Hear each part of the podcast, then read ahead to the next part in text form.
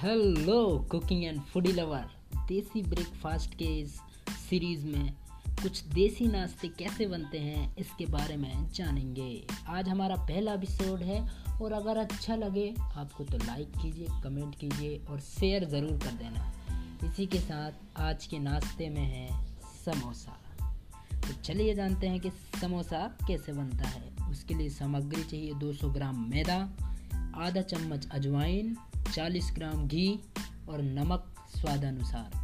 भरने के लिए दो सौ पचास ग्राम आलू के टुकड़े, सौ ग्राम हरी मटर, एक बड़ा चम्मच कटी अदरक, एक बड़े चम्मच कटी हरी मिर्च, एक बड़ा चम्मच लाल मिर्च पाउडर, एक छोटा चम्मच जीरा, एक छोटा चम्मच आमचूर पाउडर, एक बड़ा चम्मच कटा धनिया की पत्ती और नमक स्वादानुसार, दो बड़े चम्मच तेल तलने के लिए।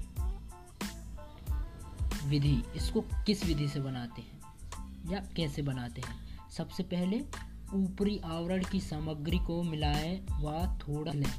गीले कपड़े से दस से पंद्रह मिनट तक ढक कर रखें। तेल गरम करें, जीरा डालें और रंग बदलना शुरू करने पर कटी अदरक और हरी मिर्च डालें और फिर आलू के टुकड़े, लाल मिर्च पाउडर, नमक, आमचूर पाउडर और थोड़ा सा गरम मसाला डालें व अच्छी तरह मिलाएं। पानी छिड़ककर आलू के पक जाने तक पकाएं। हरी मटर मिलाकर पाँच मिनट तक पकाएं। आंच धीमी करके कटी हुई धनिया की पत्ती डालकर ठंडा होने दें। गूथे हुए मैदे की छोटी लोइयां बनाकर बेल लें।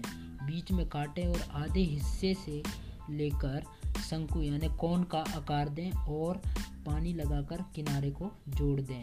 भरने वाली सामग्री भरकर थाली में थोड़ा सा आटा लगाकर मसाले को उसमें रखें। कढ़ाई में तेल को मध्यम आंच पर गर्म करें। कुरकुरा और सुनहरा भूरा होने तक समोसा तलें। निकाल कर पुदीने की चटनी के साथ गरम गरम परोसें और आहा, आप समोसे का आनंद लेने के लिए तैयार हैं। उम्मीद करता हूँ आपको ज़रूर पसंद आई होगी। अगर पसंद आई तो लाइक कीजिए, कमेंट कीजिए और शेयर तो कर ही दीजिए।